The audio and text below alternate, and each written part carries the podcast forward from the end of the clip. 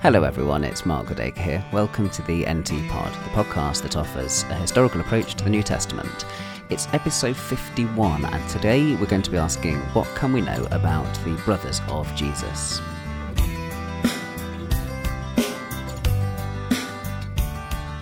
I think one of the verses we've discussed in the NT pod more than any other has been Mark chapter 6 and verse 3. There's so much in it. It's when Jesus is in the synagogue in Nazareth, even though Nazareth itself isn't specifically mentioned, and the people there take offense at Jesus and they say, Is this not the craftsman, the son of Mary, and the brother of James and Joseph and Judas and Simon, and are not his sisters here with us?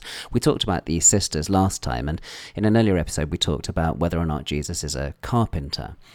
But in this one, I want to shift the focus to the brothers of Jesus that are mentioned here James, Joseph, Judas, and Simon. What do we know about these characters? Well, to get the earliest perspective on them, we have to rewind a little bit to Paul's mission and to 1 Corinthians 9, verse 5, because there, in one of the earliest books in the New Testament, the first epistle to the Corinthians, Paul mentions the brothers of the Lord, and he talks about them going on mission, and he talks about them taking their wives with them. He talks about sister wives, which presumably means believing wives. And it's interesting that already the brothers of Jesus in this text seem to be people who go out on mission and they appear to to be apostles. The way that Paul describes it, he says, the other apostles and the Lord's brothers and Cephas, and we know that Cephas is is an apostle from from other things that uh, you get in Paul's letters and elsewhere. So it looks like these are traveling missionaries and they're people that Paul thinks of as the brothers of Jesus. I mean, when Paul talks about apostles, he always talks about them as people who have seen the resurrected Jesus. And so we assume that these brothers of the Lord that are described here are people that have had some kind of experience of the resurrected Jesus. They must have been quite well known as well, because Paul can just mention them in passing in 1 Corinthians as if they're known to the people of Corinth. He, he doesn't need to elaborate on who they who they were, unfortunately, because we'd love to hear a little bit more. And we know that uh, they're married, that they're, they're parts of husband and wife teams, which does seem to be quite common in early Christianity. You remember that there are these pairs like Prisca and Aquila, Andronicus and Junia. So perhaps these brothers of the Lord had had had wives as sisters that were part of that missionary activity as well. But what's interesting is when you see these brothers of the Lord mentioned by Paul, who are quite prominent in the early Christian mission field, there's a degree of surprise to the person that already knows the gospel story, because the gospel passage that we've already mentioned is, is part of a kind of record in, in the gospels where the brothers of Jesus are not depicted in a terribly positive light. In Mark 3:20, the family of Jesus comes out to get him because there are reports that he's gone mad, that Jesus has gone mad. And then in 3:31 to 35, they're standing outside uh, and they're, kind of summoning Jesus. They're summoning Jesus out of this this room. They're really worried that he's gone crazy. And the to, to get a sort of perspective on this, they appear to have come from Nazareth, where they live, and Jesus is, is, is on mission in Capernaum.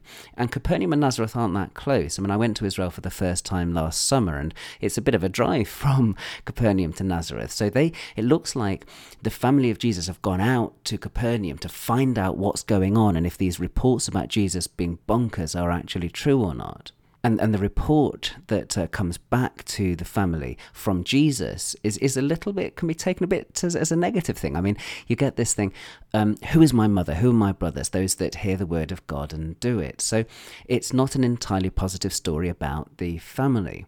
And John's Gospel also suggests some degree of coolness about the brothers of Jesus. Uh, they're unnamed in John chapter 7, but they urge Jesus to go to Jer- Jerusalem publicly for the Feast of Tabernacles. No one who wants to become a public figure acts in secret, they say. Since you're doing these things, show yourself to the world, they say in John 7 4. And then you get this narrator's comment For even his own brothers did not believe in him or did not trust in him. They didn't, uh, they, they had no faith that he was going to be doing the right sort of thing. So in John 2, we get this coolness towards the family.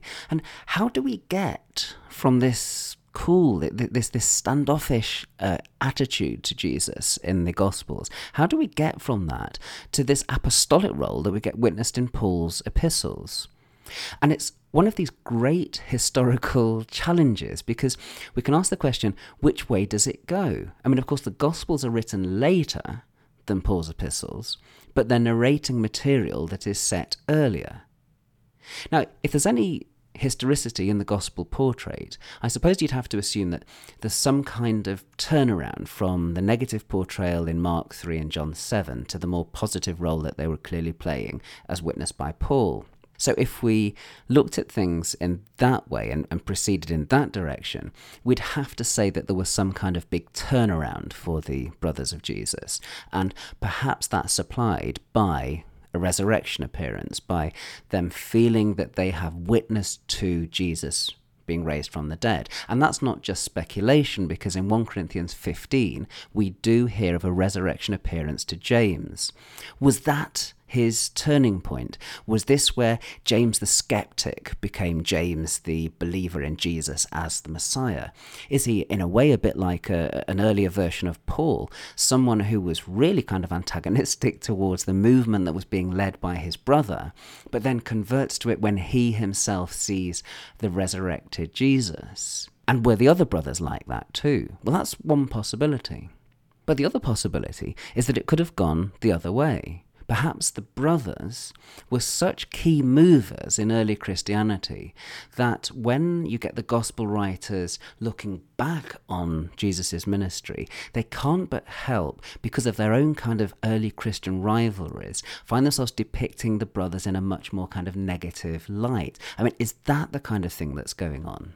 To see the point, I think it's important to remind ourselves that we shouldn't just look at the content of the Gospels, the subject matter, and read it off the page without any kind of critical reflection on the sorts of things that the authors were bringing with them to their texts. I mean, the authors could uh, of the Gospels can choose what to include and what not to include. They can choose where to include stories about the family of Jesus and where not to. And on the whole, they don't talk about the family of Jesus. And then when they do, it's kind of, at the very least, a little bit cool, as we've seen. So, some people think, some New Testament scholars think, that the evangelists, and especially Mark, are deliberately trying to play down the importance of the family of Jesus in the early Christian movement, and that one way of doing this is by depicting them relatively negatively during Jesus' ministry. The idea is that this would come from early Christians who were a little bit skeptical about the way that the Brothers of Jesus had become such important figures in the early Christian movement.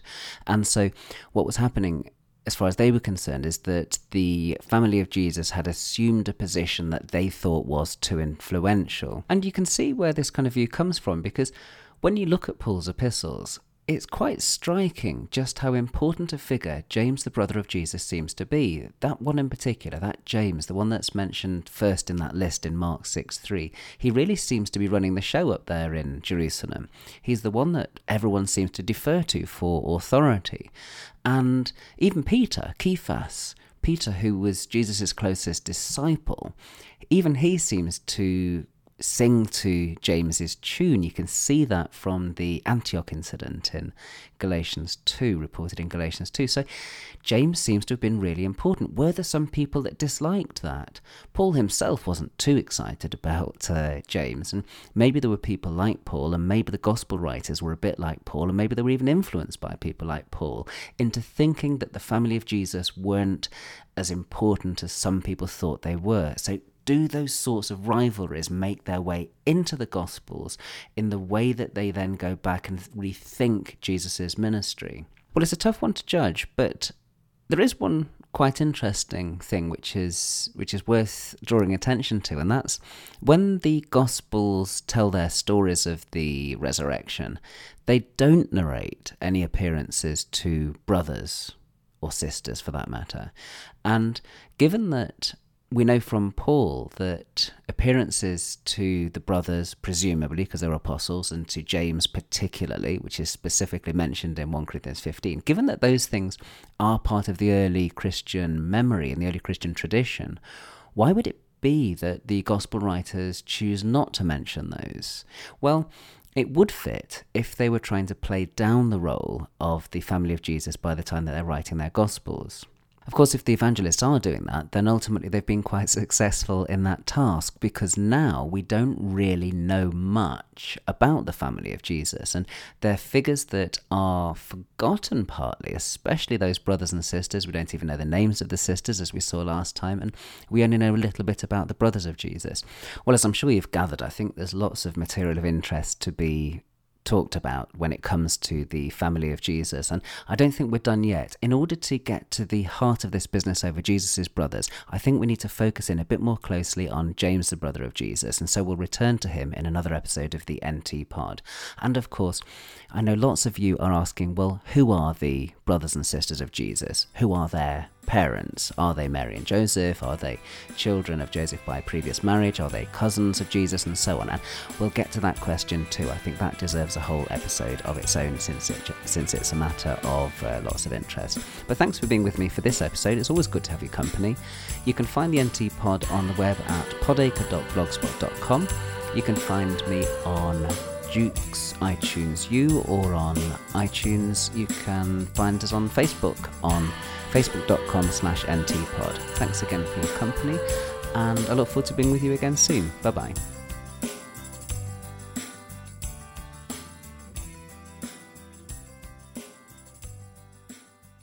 Oh, one more thing.